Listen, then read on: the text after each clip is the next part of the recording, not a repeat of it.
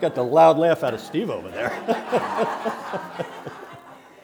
well, let's, uh, let's bow our heads in prayer for a moment. Father God, we thank you for bringing us here tonight, bringing us here safely. And Lord, wherever we wind up tonight, whatever classroom, let us open our hearts and minds to hear your word. And let us soak it in like a sponge soaks up water. And when we leave here tonight, let us take that word, have it on our hearts, and live it out. And I pray these things in Jesus' mighty name. Amen. All right, Pastor Steve, uh, his class will be in usual place. Uh, DJ Simon is going to be leading the young adult group tonight. So they'll meet down in Fellowship Hall, and uh, the rest of you, if anybody wants to move forward,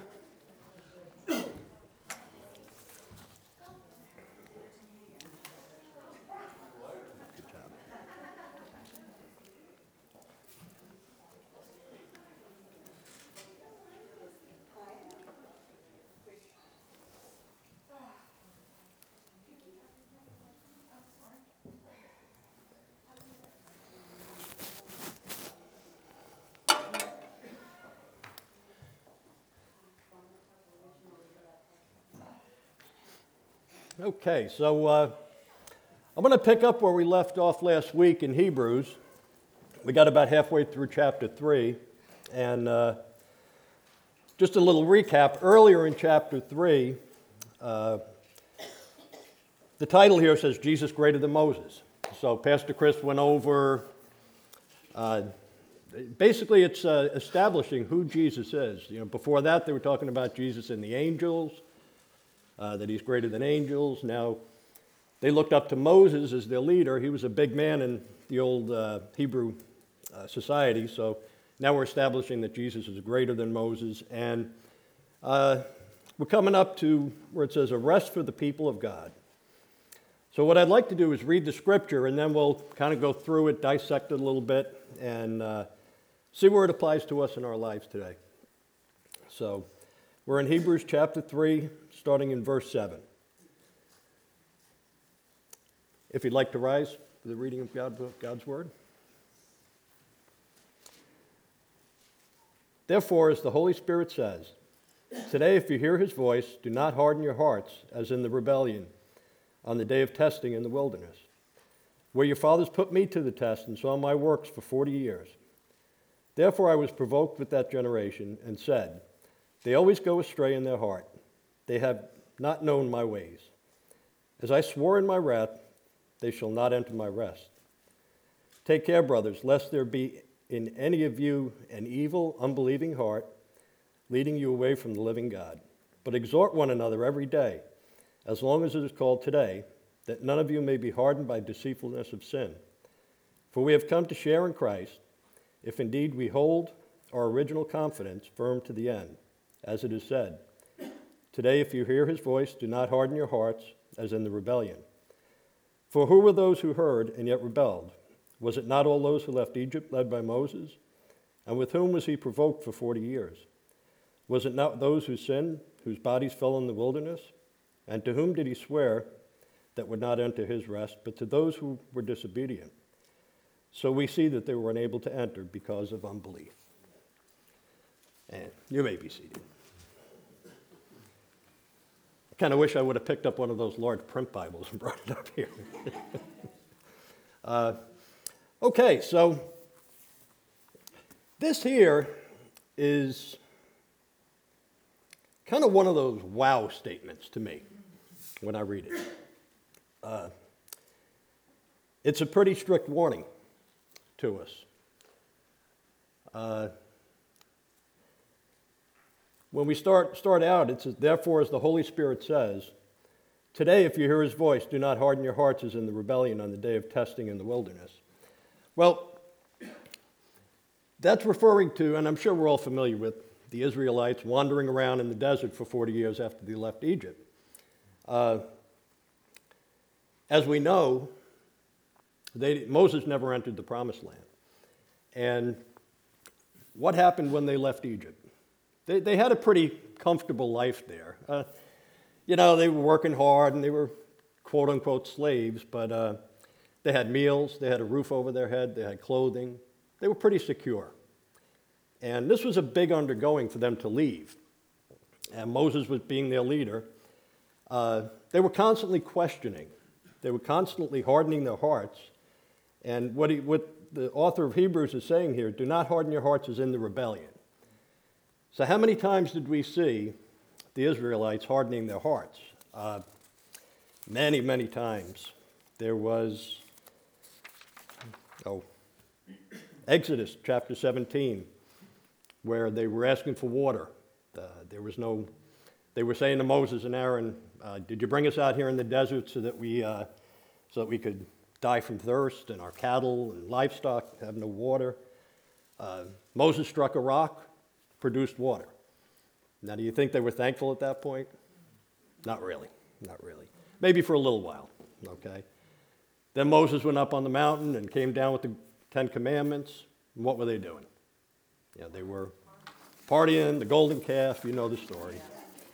Uh, later on, uh, there's another description of that in Numbers, chapter 20. If you, and I'm just reading these off to you if you want to look them up on your own. We, it would take too long to go back to each one. Uh, Deuteronomy 3, Numbers 11, Numbers 14. Uh, there's just constant, constant uh, rebellion in their hearts. And as we go on here, it says, Well, your fathers put me to the test and saw my works for 40 years. So, as they went along for 40 years, their whole generation was just in constant rebellion. And God basically came down pretty hard on them and said, Look, you guys are not going to enter the promised land. That's it. You know, you've been You've been so up and down with me, and you let me down time and time again. And uh, he denied it to them. He denied it. Moses never got there, Aaron never got there. Uh, it was actually a whole generation that never made it there. It was, it was the next generation that got there. Uh, says, Therefore I was provoked with that generation and said, They always go astray in their heart, as they have not known my ways. As I swore my wrath, they shall not enter my rest. Now, when he mentions rest here, when the author mentions rest, he's talking about them going into the promised land. and that would be their salvation, you know, as we would look at it today. Uh, they would be going there, they would have a promise from God, they would have abundant cattle and livestock and crops, and, you know, life would be pretty good for them. So they were going to be entering into a rest with God. And it's a little bit different than the rest that you think of excuse me, can I have that water, please? It's a little different when you think of the rest that we talk about uh, sitting back on the couch, putting your feet up, resting. And even sometimes that, I think about it, you know, Sunday, we say is a day of rest. But do we really rest? You know? Do we go home? Do we do more work? Do we, do we go home, put our feet up, and watch the football game?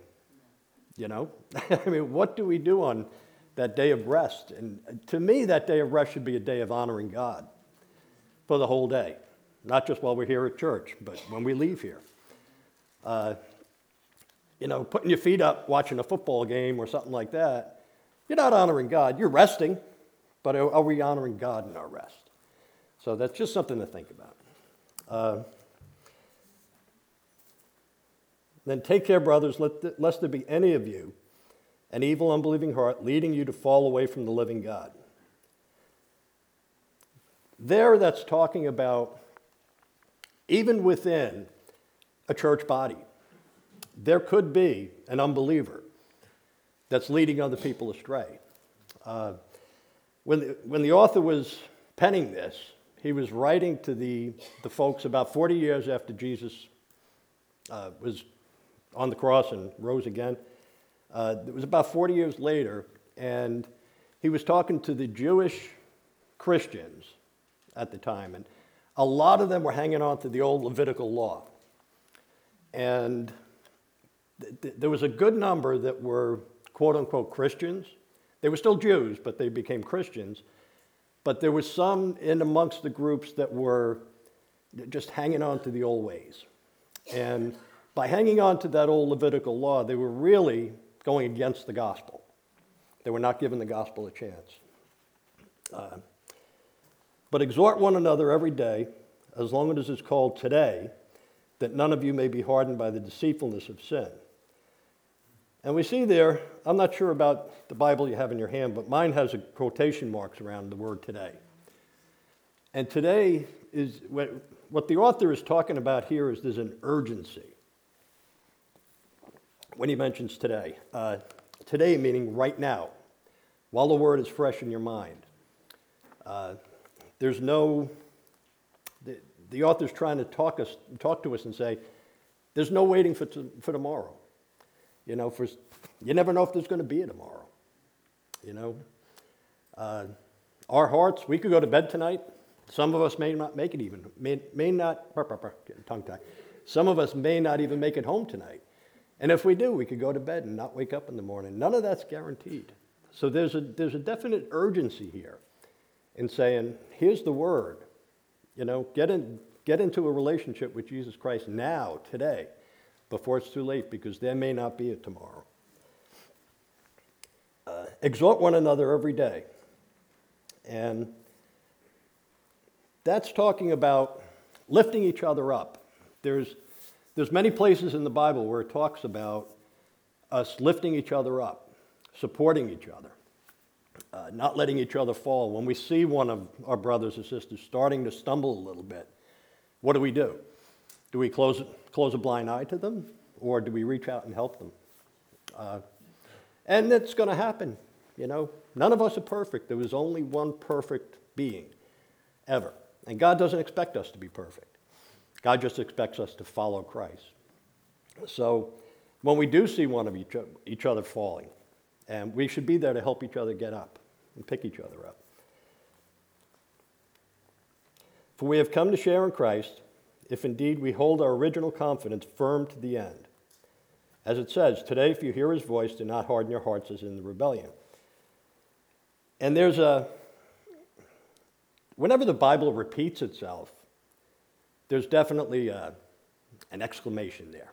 You know, it's like Pastor Chris always says when it starts out with a therefore, you know, you know something's important about that. Well, here the Bible is repeating itself again.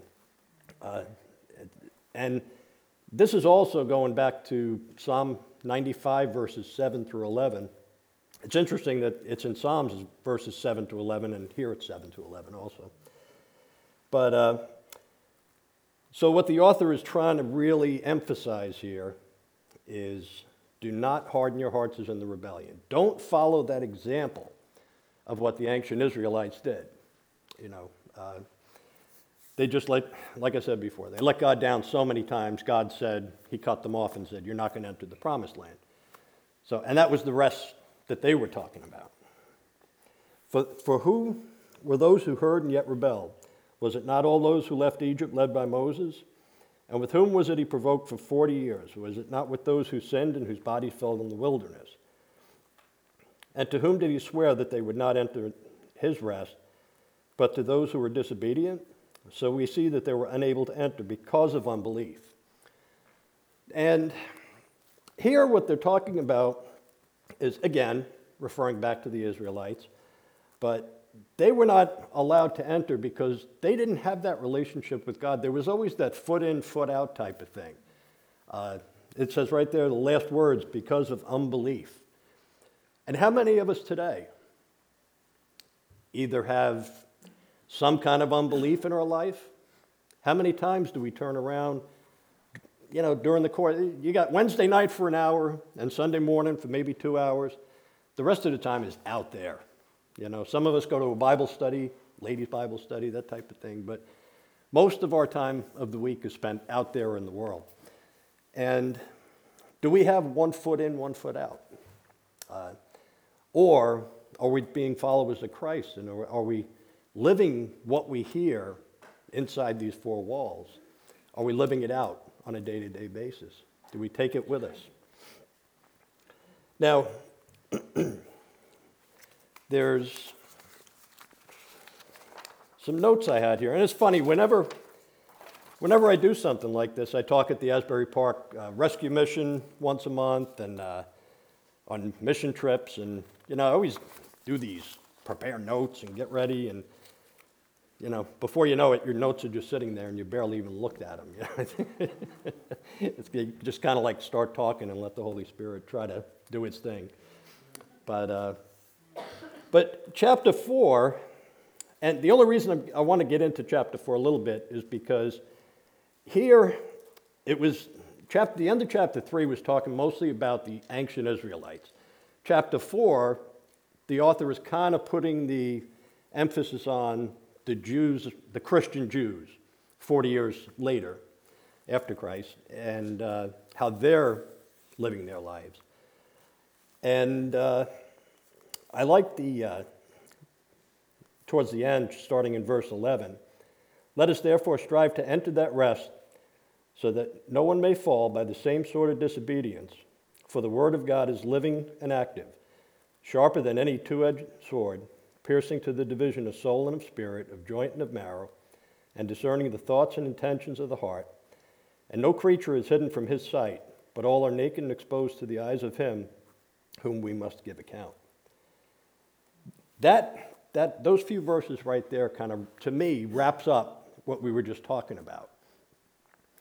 If we harden our hearts and we have disbelief, we're, we're not going to get that rest of salvation. We all know it's there. Uh, and it's so easy to harden for people, not us, maybe none of us in this room, where, you know, I think, believe we're all believers here. But there's a lot of people out there that aren't. And there's a lot of people out there that aren't that have heard the word. And I sometimes just can't understand how they could harden their hearts to it. Uh, it's so promising, it's so fulfilling. It promises us eternal life. And uh, that last, last part that I read to you is kind of the, the wow moment when you read this. Uh, you know, no creature is hidden from his sight. All are naked and exposed to the eyes of him who we must give account. And what that's saying is no matter what we do, where we go, whether we're by ourselves or in a crowd of people, at work, or even sitting here in church, he knows our thoughts. You know, we can't hide anything from him. Uh, it, it, the Bible tells us that, that he knew us in the womb. It tells us that he knows every hair on our head. Well, some of us, but. uh, or our chin. Uh, so there's nothing we can hide from God. You know, God is ever powerful, ever knowing, the Alpha and the Omega. Uh, back to some of the uh, some of the uh, the notes I had here. Uh, there is an urgency in obedience and perseverance to get to that rest. Uh, like I said, none of us have promised it tomorrow. We all we don't know what's what's coming. So the sooner, the sooner, while it's fresh in our mind, the sooner we listen to the word and accept it, the better. There's, you know, there's a lot of time, a lot of things that have happened in my life that I was hard. My heart was hardened for a long time. I wasn't listening. You know, I certainly knew the word. You know, when I say people out there that n- know the word, have heard the word, but they don't listen to it, well, I was one of those, and you know, I'm sure a lot of us probably have been in that spot. Uh, I'd gone to church once in a while. Sometimes I kind of started to go to church a lot, but then backed off again a lot. Uh, I had a job where I was working six days a week. I was making good money. We could afford a lot of stuff. Uh, and I remember my wife waking me up on a Sunday morning saying, You going to come to church today? And I remember saying to her, No, it's my only day off. Do I want to waste it in church? You know? I mean, I would never say that today, but, but back then, that was my thought pattern. You know? I was just kind of wandering out there. But, but then when things happened in my life that I didn't like, when things didn't go well, you know, when something was, you know, bills weren't getting paid or money wasn't coming in like it should, well, I turned around and I pulled that little file box open, and there, uh, going through the tabs, I found the G. there was a big, pulled it up, there was a big word God. And, you know, then I'd get down on my knees and I'd pray and, Lord, please just get me through this, you know. Help me bring some money in so that I could pay these bills. Or, you know, Lord, I, I just need your help in this situation or that situation. And maybe God was thinking that, hey, you know, maybe he's starting to change a little bit. But as soon as that prayer was answered, did I change? No. I go right back to my old self. And I'm sure we know, we all probably know people like that. That, you know, oh, they call you up and say, hey, this isn't going right, or this isn't, you know, health issues and so forth and so on.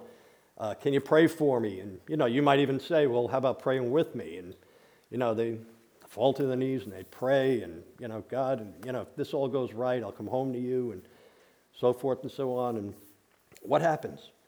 The next thing you know, their prayer gets answered, but what happens after that? They just walk away, you know, until the next time, you know. And then the next time you have to open that file box and you brush the dust off and you pull the G card out again. And, you know, it's just, uh, it's, it's kind of a crazy way to think. But, you know, and at that time in my life, I knew the gospel. I didn't study it. I wasn't a follower of Christ. I kind of knew who Jesus was. I knew there was the Bible. I knew a little bit about it. Never really opened it that much. But, uh, but it was only when it suited me, you know. And then one day, I don't know if it was my wife praying for me. I don't know if it was family members praying for me. I remember when my dad would call me up and we would get in, you can ask my wife, we would get, my dad and I would get in these arguments over the phone. And he would, be, he would tell me, well, this is what the Bible says. And I'd argue with him and argue with him and argue with him. And we'd hang up on each other. And, you know, but the one good thing that came out of that was it got me to open this. You know, I would get mad at him, and I'd say, "Oh, you know, stop." I, you know, I didn't want to say "shut up." He's my father, but uh, you know, "Oh, stop! Stop giving me that silliness," and I don't want to hear about it. You know, but after that phone got hung up, and you know, I'm trying to act all tough, like you know, I know what I'm talking about. I'd sit down and I wouldn't even do it in front of anybody. I would kind of grab one of the Bibles on the shelf, a small one, so nobody'd see me, and I'd go in the bathroom and kind of open up and say, oh, is this, what was he talking? Oh, this is what he was talking about. Hmm. Oh, yeah, he was right, you know? but even at, out of all that arguing, I knew God was working on me. I look back at it now, like, God was working on me because it got me to open this book up. It got me to start looking at it. And when God's working on you, you know it. You know, you talk about the people in rebellion here and going astray and having a hardened heart, but God always works on us, even when we don't want Him to, even when we want to reject Him. God doesn't want to reject us. He's always got His hand out saying, I know you're drowning down there. All you got to do is reach up and take my hand. And how many times do we want to push ourselves under the water and say, all right, well, let me drown then. You know? Or do we reach up and take God's hand and say, you ever see that picture? The two hands? We have it hanging up in our living room. Uh, how many times do people take God's hand and they say, Lord, I give up. I can't do this on my own. Just pull me up out of this water and wrap your loving arms around me and I'm yours, you know. And that's kind of how that's kind of what happened to me. Uh, you know, eventually, I started coming to church, even though it wasn't every Sunday, maybe every other for a little while. And then, you know, three times a month, you know, I was giving in little by little. I was stubborn. I really was stubborn. but, uh, but in the end, God won out. You know, he, he, the Holy Spirit entered me, and that was it.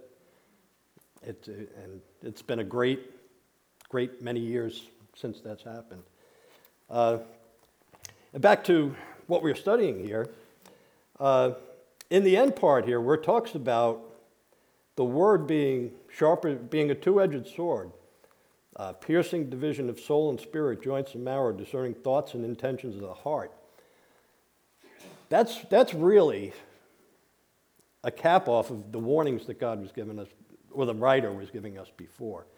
Uh, when you think about the intentions of the heart, and no creature hidden from his sight. We, we mentioned before, we can't sit anywhere, we can't go anywhere by ourselves or in a big crowd without God knowing what we're thinking, without Him knowing our next move. He knows our next move when we don't. And uh, it's, uh, it's amazing. It's amazing how He works in our lives. Uh, there's, there's a spot in here where it says, Take care, brothers, lest be any of you an evil, unbelieving heart leading you to fall away. And we talked about uh, lifting each other up and, you know, helping each other out. Uh, I, I, read one thing where, that said, There are none, not even the strongest of us, that don't need the help of other Christians. And just doing my little, little study on these verses, I, I, found, I came across that, and I came across it several times, and I jotted it down. And it really made me think you know, we look at our spiritual leaders, you know, and uh, we have four pastors here in this church, and, you know, we could look at any one of them and we could say, oh, they're strong, you know, they've got it all together, you know, they're, they're really into the word and prayer, and, you know, they're full of the Holy Spirit. But believe me, they need our prayers. That's why they ask us for prayer. They need our prayers just like anybody else. And they can stumble just like anybody else. So they need us. You know, uh, you know, I've become very friendly with a couple of the pastors here over the years, and uh, there's been many times where we've sat down and had talks about different things, and you know, they're just like us.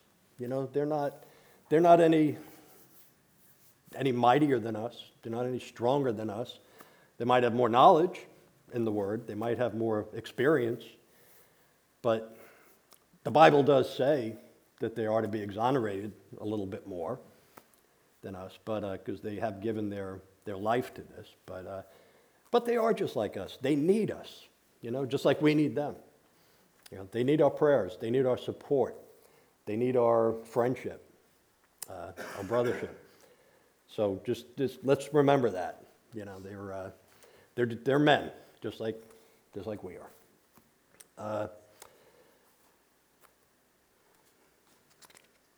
so one another every day, steadfastness, rebellion. Okay.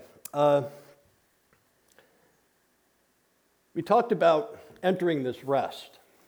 Now, we knew what the rest was with the ancient Israelites. They were going to the promised land. Uh,